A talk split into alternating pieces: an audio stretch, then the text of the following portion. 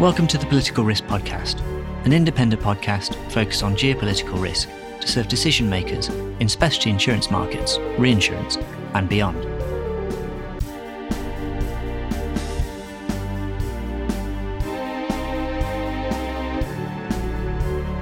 I'm your host, David Benyon, and I'm joined by Dr. John Hulsman, a geopolitical risk forecaster, author, academic, and consultant.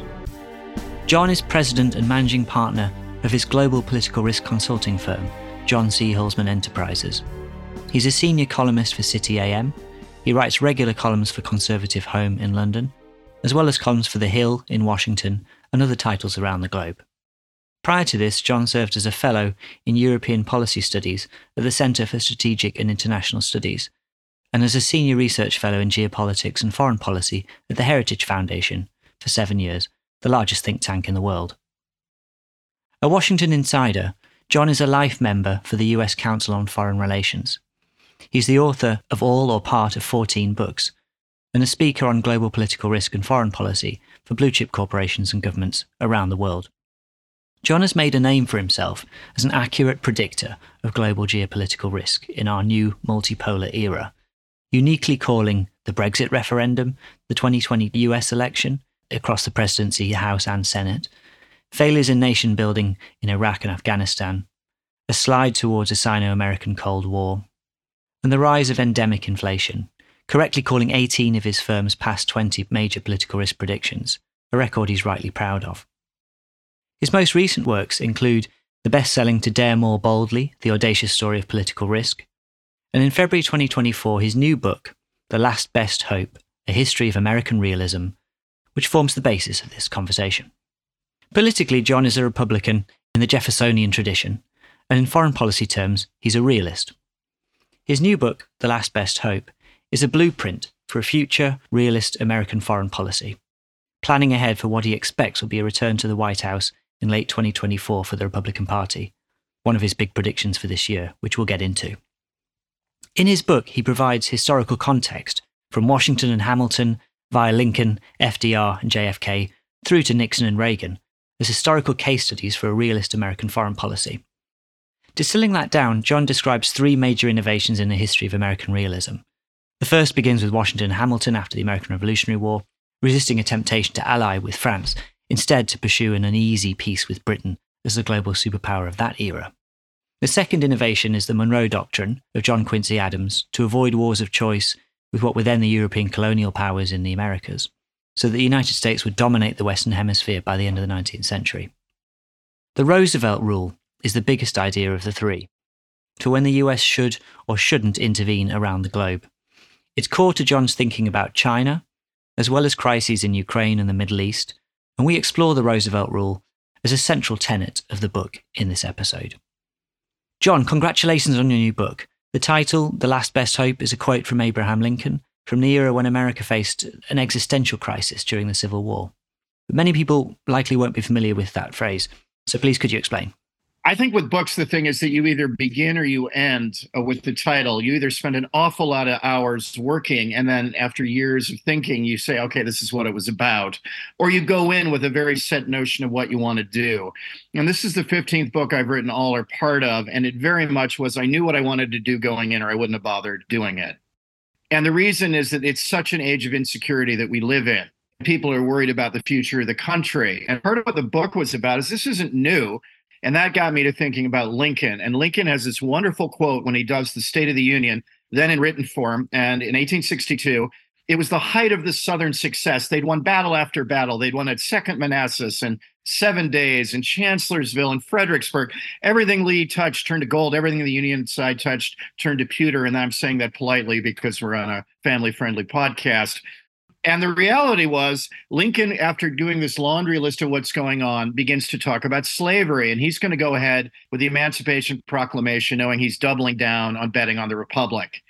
And he says at the end, he finally, the language is soaring. And he says to Congress at the end that the United States is the last best hope of Earth. For all the problems, for all the doom and gloom, one has to keep your eye on the prize. And it seems to me that that notion of a last best hope, how to restore the American Republic, which is what Lincoln spent all his time thinking about, is precisely where we are. and what I wanted to do. And so I end the introduction where we're talking about Lincoln with kind of our soundbite for what we're trying to do, which is if you can change the Republican Party by making it realist again, you can change the Republican Party, you can change America. And if you can change America, you can change the world. And that's absolutely the wildly ambitious goal of the book. Otherwise, I wouldn't write one. Whether I write 14 or 15 books is immaterial. Only my mother would care about something like that. What matters is that I write a book that actually moves the needle politically. And that's what this is trying to do. John, you're known for making bold political risk predictions. This book is grounded in history, but it's laser focused on the future. The whole premise of the book relies on some of your big calls for 2024 coming true. Please explain those a little bit more. You have to look at the present to talk about the future, and then we can get into the past. They are connected, and that that's what my firm is actually good at. I mean, our call record, and you know that I think we rely too much on political science and not enough on history. I'm a history man, and we hire at my firm primarily history people. And many years after the fact, I've decided this this was very intelligent of me. At the time, I didn't know that I was self-selecting, but I was. And the reality is that the difference is history is the lived experience of human beings. It's not theoretical. It's how we've actually lived for the last three or four thousand years. And one of the things that the firm has in mind is the notion that history, if not repeating itself, does indeed rhyme. And I think that's right. There are patterns there that you can see if you bother and are brave enough to look at them. And so one of the reasons that we care about our call record is that you can actually, it's not the marketing, it's not being trendy, it's not talking about AI this minute because people are interested, or global warming was the old one that now no one seems to care about. It's avoiding fashion and talking about the things that really matter. And in what I do, that's geostrategy and history. And so we have this call record for 20 years where we make four or five calls a year. Usually I do it in City AM in, in, in London, uh, where, where many of our clients are. And talk about putting your neck in the gallows. I mean, our, our call record is the best in the business. It's 80%. It's way above the monkey score of 50, though some of my, my competitors are actually below the monkey score. I don't know how that's mathematically possible, but they are. As you know, I, I pick on the FT, the always wrong FT. If you're wrong about Iraq and you're wrong about Afghanistan and you're wrong about the financial crisis and you're wrong about Trump and you're wrong about the rise of China and you're wrong about COVID, maybe you should rethink the world and maybe no one should hire you. I mean, we have this view. And so we're held to these calls. And when we get that 80%, it's method acting. You can learn from being right, and you've got to be honest when you're right. False modesty doesn't work in the business, but you also have to be open for when you're wrong and excruciatingly go through what you got wrong. But this year, as you say, none of what I'm saying in the book makes sense without the calls. So the way we look at it are one, the cheerleading about Ukraine has to end. They're losing the war. If it's a stalemate, they're losing. Why are they losing? The Russians have five times the number of people, have their own military industrial complex, are getting more weapons more easily from North Korea than they are from the Europeans who have predictably overpromised. Gosh, there's a shock. And the United States, who admired in political disagreement. Again, not a big shock. So we're assuming that that will continue, that the war is ground into a stalemate, or the Ukrainians will outright be losing, but they certainly won't be winning. They will not be regaining territory, and that is very specific. Right now, Russia controls about 22% of Ukraine. That number will stay the same or get worse. That's an assumption and a prediction. Two, Donald Trump's going to win the presidency. Again, not what anyone in London wants to hear. I, I buy the Times to know what the always wrong British establishment is thinking about. And something like 84% think he should be disqualified from Colorado being charged with an insurrection that, the, that he's never been even charged with, but they just want him off the ballot. They don't like him. That's not a reason to do away with constitutional niceties. The Americans I care about are named Franklin, Adams, Washington, and Madison. I don't care about any of these guys. I care about a republic that's worked for 250 years. But Donald Trump, partly because people have Trump derangement syndrome, this democratic idea that we have to bomb the village in order to save it, that we have to destroy democratic norms in order to protect them, which is most Americans who are independents think is nuts if you look at independent voting patterns is likely to win the presidency again. So that's the second prediction that we make that has to make the book work. Before we go any further, I wanted to ask you a bit of a side question, but again, it's important to the book. So, your notion that there's a realist foreign policy can be the glue that unites different factions of the Republican Party. So, you've got your grassroots Jacksonians and your more elitist, sometimes isolationist Jeffersonians. You put it very nicely as Jeffersonians like Johnny Cash, Jacksonians are Johnny Cash. The key is that, that to make this work, there were basically three factions. One's left and two remain. And my book hopes to be the realist glue that binds them together. The people who are left, our audience in Britain will be familiar with the neoconservatives who were around George W. Bush.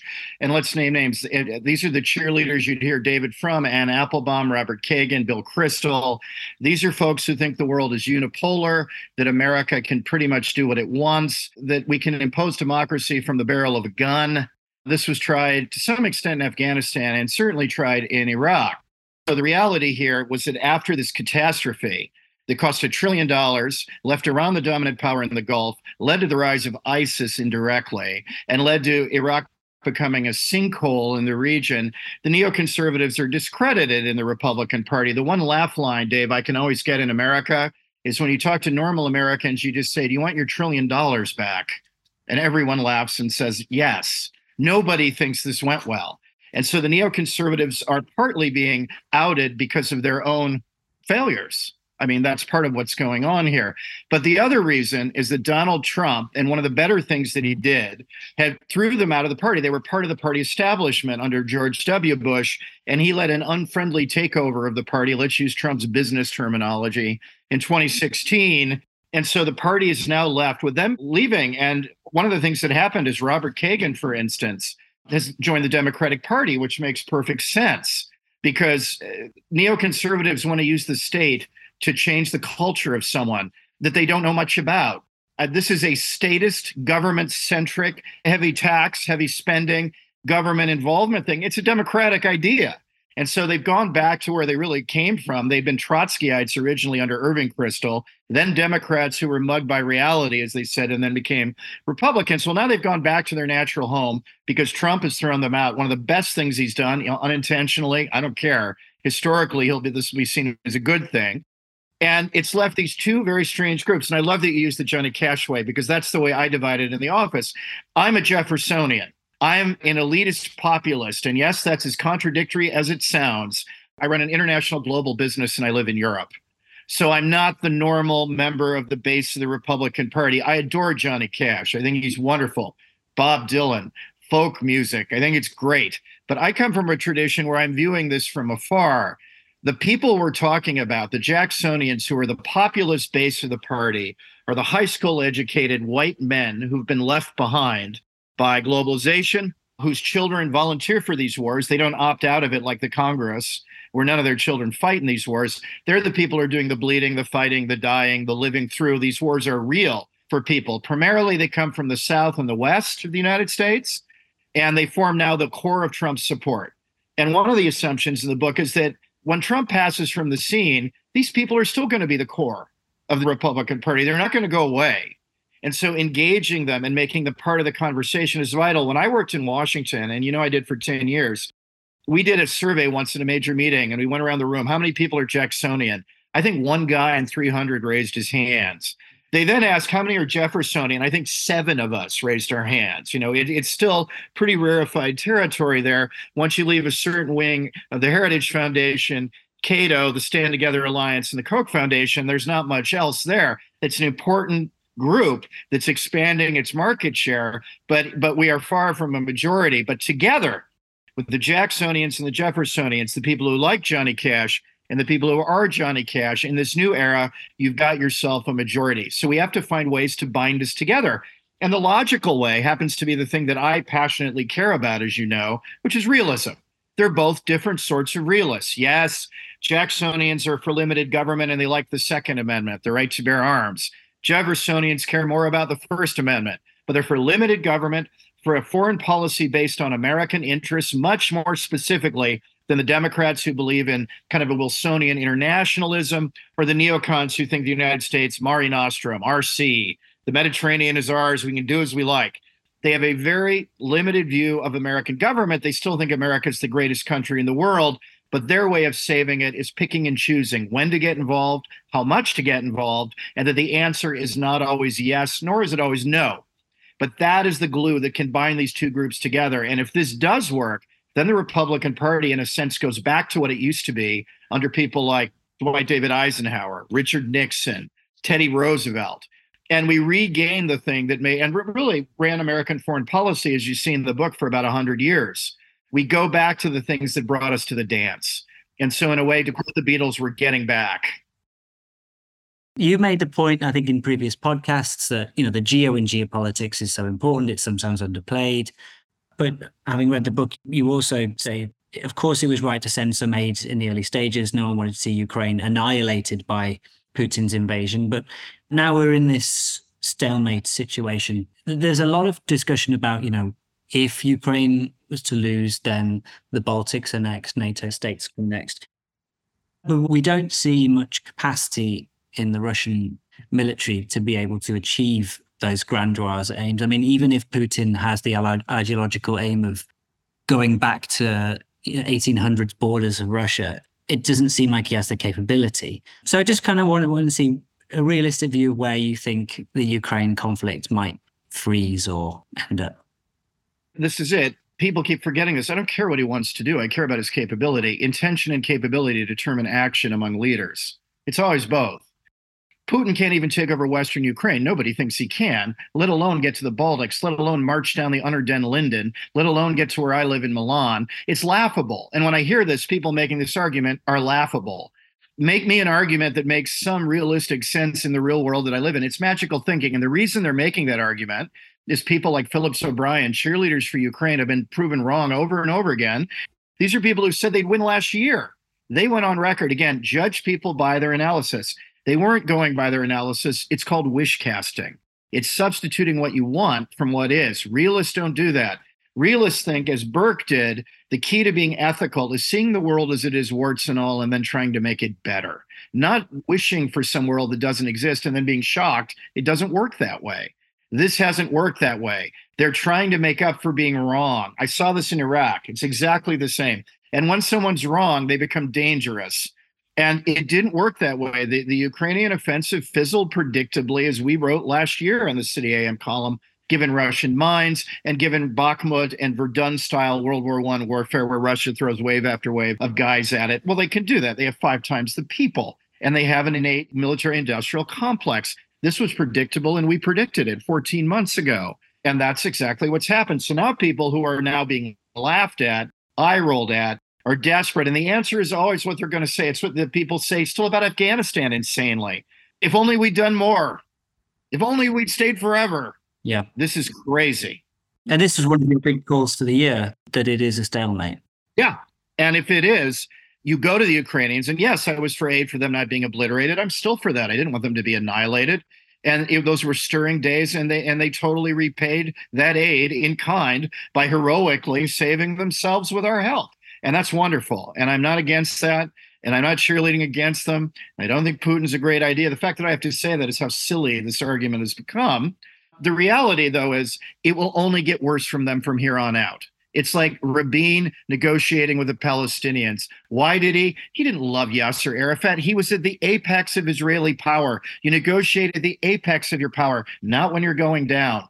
The most likely outcome is an armistice line like South Korea, where de jure, Ukraine doesn't give up their borders. I don't expect them to just say, you concede this. Of course not.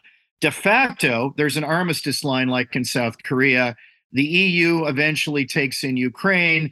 The United States and the West give Ukraine porcupine strategy. No, I don't trust Putin. Again, silly argument we help Ukraine with capability over time, particularly defensive capability, which is in the war working very well. Defensive capability, and Ukraine then is a viable state that's part of Europe, and we still get most of what we want. But if they wait another year, if Zelensky engages in magical thinking, and it seems that he is, he seems to be the only one left believing he's going to retake Crimea, which is insane and unlikely to happen, to put it mildly because we're not going to fight a nuclear war with Russia over Crimea. We're not. So, all this to me is simply trying to help them in spite of themselves. Let's talk NATO for a moment. So, you are obviously skeptical about entering into alliances, eternal alliances, should we say, rather than more transactional, temporary, where you can actually state the national interest and how that may change over time, right? But I'm curious, in a Trump presidency, the US is going to want to see more bang for its buck, right? So how does that conversation start and what's achievable? I think NATO has to prove. I mean, the idea that it's self evident that the United States let Europe's strategic ride off it is gone. I mean, for 20 years, I've lived in Europe and said to people, basically, eventually there'll be a populist to the left or the right, or both. Bobby Kennedy is echoing Trump in many ways here and correctly saying nobody's meeting the 2% threshold, which is a joke anyway. The United States is 75% of the wherewithal of NATO. That is unhealthy. Britain and Poland yeah, Britain and Poland do the two percent, and they're of the major powers anyway. Yeah, France is at one point eight. They could get there if they had to. The Spanish, the Italians are shameful, and the Germans are worse.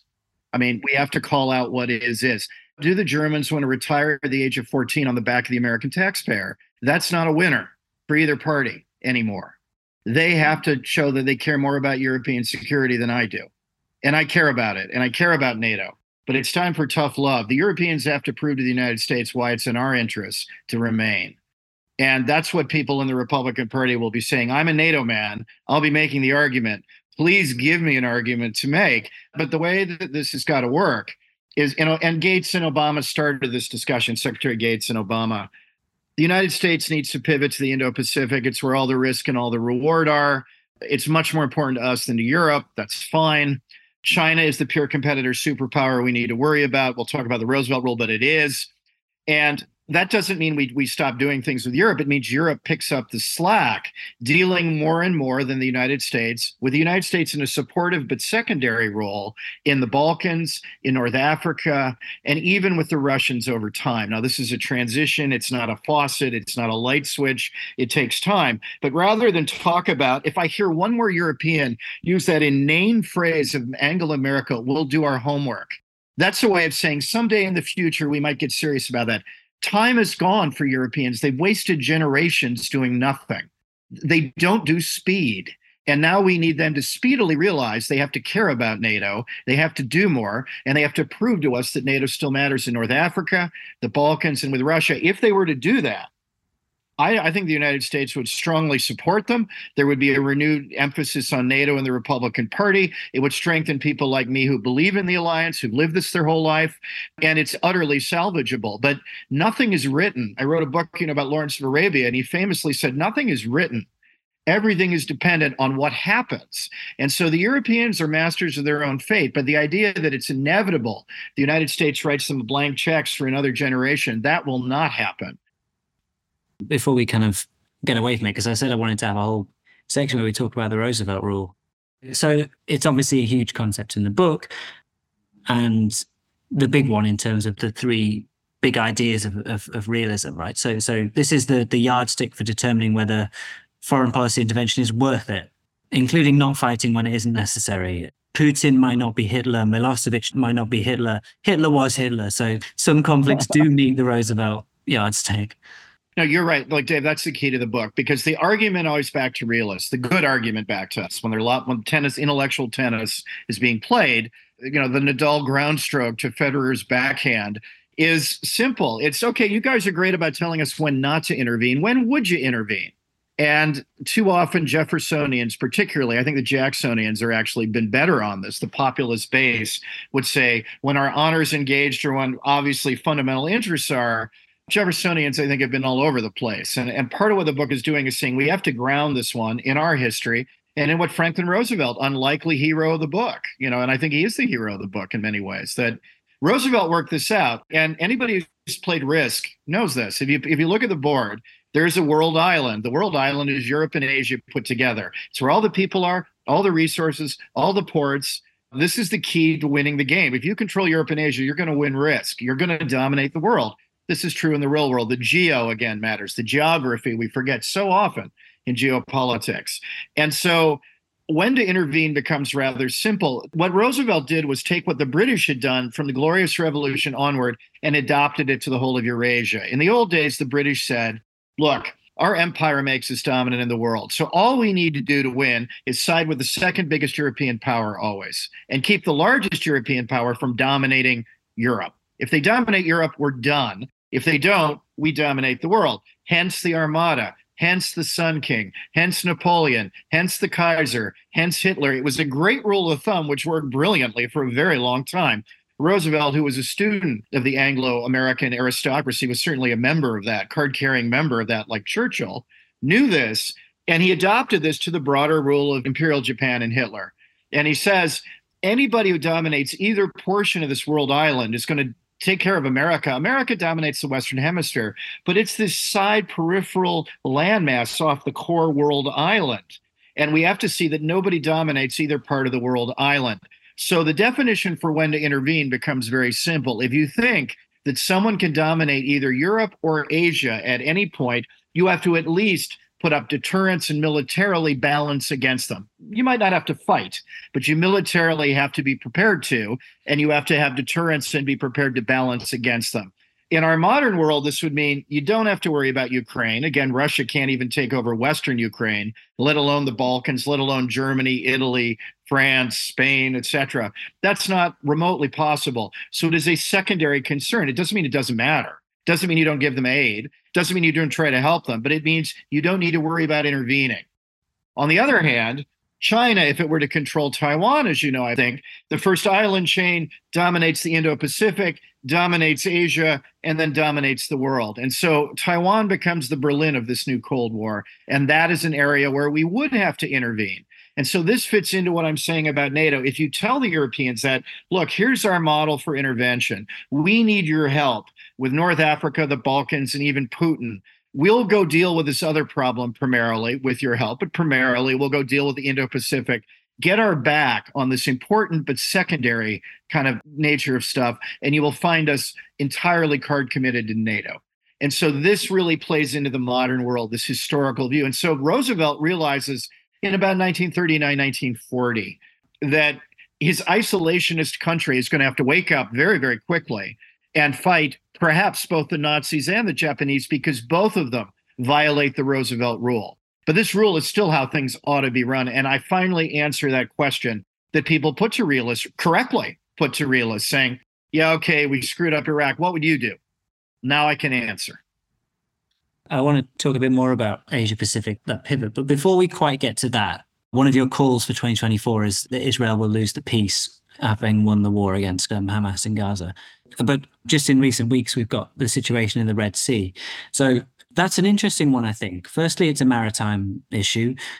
It's one example of the international rules based regime, it's maritime trade. I just thought this might be an interesting one to pose to you. This is an example in the Red Sea with the Houthis that I think does make sense. And I don't believe in the international commons. What's real is the American Navy. That's real.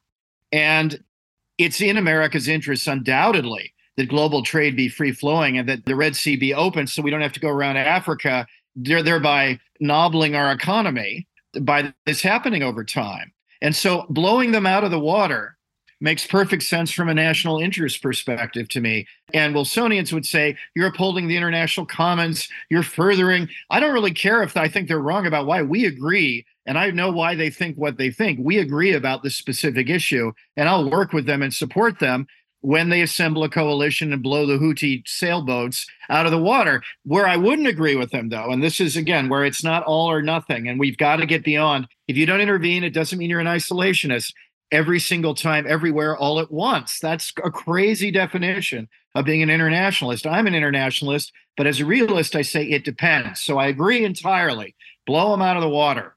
I don't agree then. Then let's go into Yemen and take over the areas they're in. You can hear this coming. And then let's make the Yemenis good tax paying Jeffersonians. And then let's worry about women's rights in Yemen. And then let's worry about having a democracy in Yemen. And then let's spend 20 years and a trillion dollars in Yemen. This has been the pattern. You made a big call for 2024 regarding China and Taiwan. And, you know, at the moment you've got a carrier group, or it has been anyway, in the Red Sea or the Eastern Med. There are only so many of those. And you don't want to have distractions like that in a few years' time, right? You want those carriers to be free to do stuff in, in Asia Pac. So let's talk about the pivot to Asia Pac 2024 and then 2027, potentially and beyond. We assume, and, and again, one of my favorite books, and I, I reference it in, in my book, is The Angry Young Man Left Wing book of David Halberstam, The Best and the Brightest about Vietnam. And one of the points he reaches is that things that made perfect sense with the Kennedy people having drinks or the Council on Foreign Relations, where the Americans could work out some sort of deal, made no sense at all in the jungles of Vietnam. None. And we get this wrong all the time. We don't look at things from the point of view of the locals who are going to live there long after we're gone. The joke about in Afghanistan was the Taliban may not have watches, but they can tell the time. They know we're going to leave.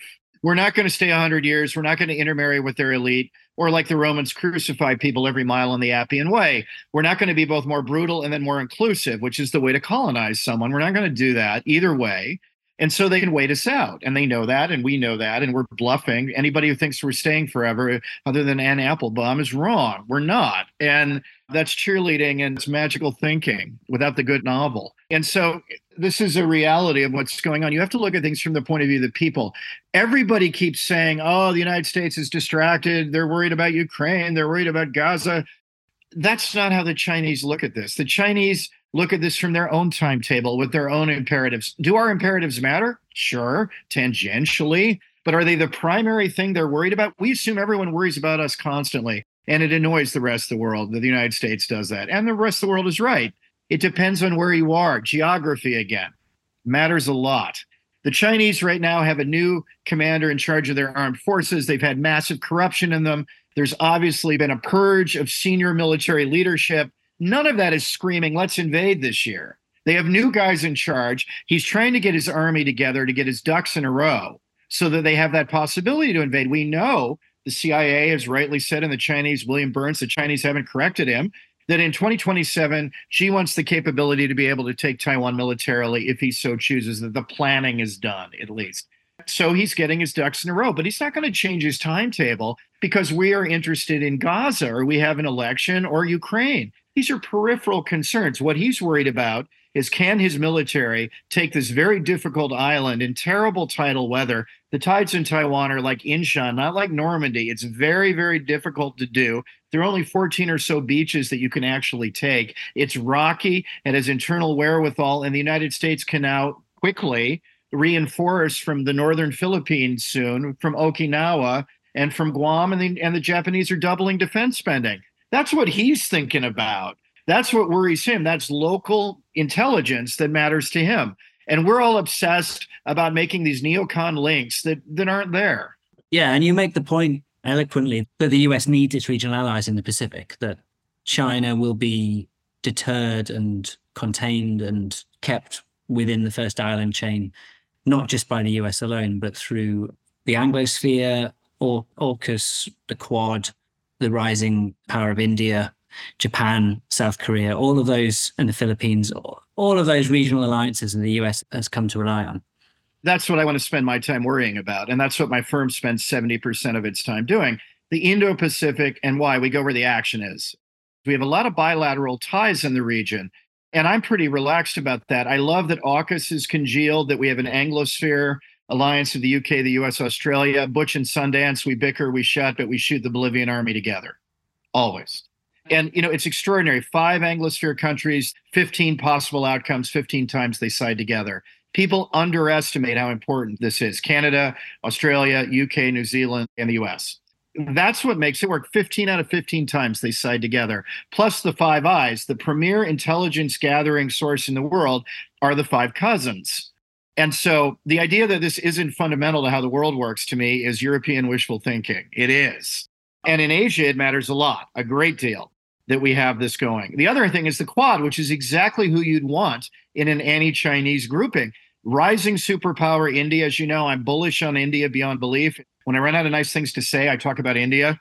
You know, it's obviously going to be a superpower economically, geostrategically. It's a great investment opportunity. It's democratic, English speaking, Anglosphere country with an Asian twist. This is great. This is as good as it's going to get. I think there's a neat parallel in a triangularity of superpower relations between the Cold War example of Nixon and Kissinger re engaging with China and its effects on the Soviet Union back then, but also looking to the 21st century situation of the US and China and India's rise to superpower status, which is one of your big calls for 2024. Perhaps also the, the role a more muscular Japanese policy might play regards to China. It is. And Nixon, you know, Kissinger has just passed the scene finally. And you know, Henry got this. I mean, Nixon made it happen, as the chapter makes clear. Nixon, it's Nixon's vision. It's the opposite of what everybody thought. Henry got all the intellectual glory for being the intellectual godfather of this, and that Nixon came in and kind of did the tactics well. Actually, it was the opposite. And the more research I did, Nixon's the one with the vision, and Henry then very ably made the tactics work with Zhou and Enlai. But really, it's Nixon's vision. Again, very strange man, not an easy man to love, like John Quincy Adams in that way, but a man to admire because he sees that you can change the board by bringing China on, that Vietnam doesn't matter. If you win China and lose Vietnam, that's a great trade, and you're going to do well in the Cold War. So you have to work with monsters or people you don't like, as I mentioned in the book. That I don't want dating my daughter, you know, is the line that I don't Mao is a the Ted Bundy of international relations. No doubt he is. But if you care about your country and the people in it and the world they're going to give to their children, the play to China is eminently ethical and moral because you force the Soviets onto the back foot. They then do detente because they're so scared of the United States sidling up to China, and you're closer to both China and the Soviets than they are to each other. That's what we need to think about in a tripolar world. Can we be closer to India than China? If that's the world we live in in a century, it's a very good world. It's an English speaking, capitalistic, democratic, individual liberty dominated world. Will we, like all great powers, bicker and have down moments? Of course we are. We're talking about the big sweep of geostrategy here. But a world dominated by those three, with India and the United States doing more and more together, is a world that I can happily leave to my grandchildren, where the things that we really believe in are there because that triangulation works for India and the United States. And so the single most important bilateral tie moving forward is India and the United States. That's the one that matters. You, and again, you, you're right, Dave, to mention Japan the third largest economy in the world is going to double its defense spending in five years. I mean, this is unheard of in terms of how important this is.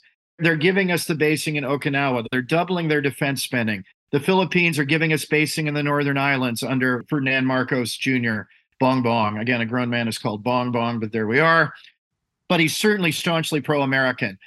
Actually, the Indo Pacific lines up very, very well for the United States. And the Chinese have a very limited window to take Taiwan. I argue this all the time, as you know, from roughly 2027, as Xi says, give it five years to 2030 or 2032, something like that is the window. After that, it gets harder and harder as the Japanese get better with this new wherewithal, as India through the Quad works with Japan, Australia, Anglosphere country, and the United States as a nascent kind of anti Chinese alliance, it gets harder and harder to break away. And so the goal is to hold the fort now, to really drill down on these friendships and bilateral ties and these nascent groupings and force the Chinese to hesitate if they hesitate, this is where all the growth in the world is. And we live in a very prosperous world.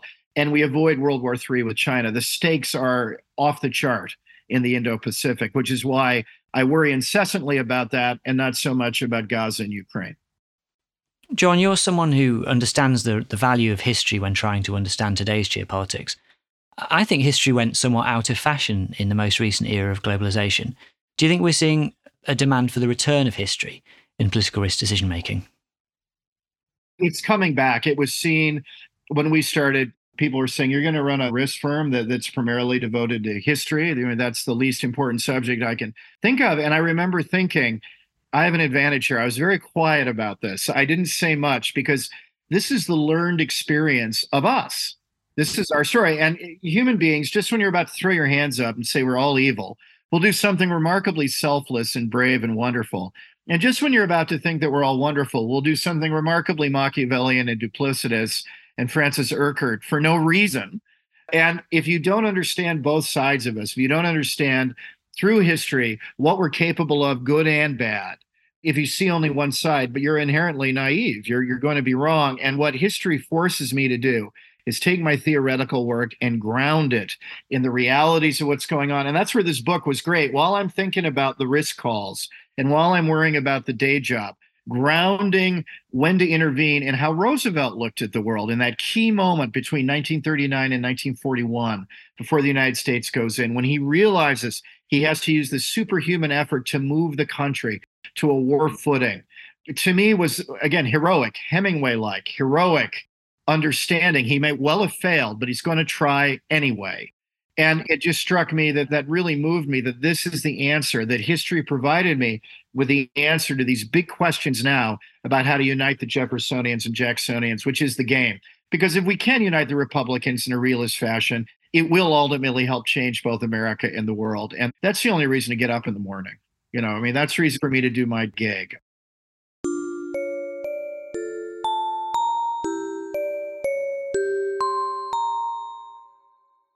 Well, this has been a deep dive into a realist American foreign policy perspective, not just historically, but for the world we face today and tomorrow. If John's right about a Republican return to the White House by the end of 2024.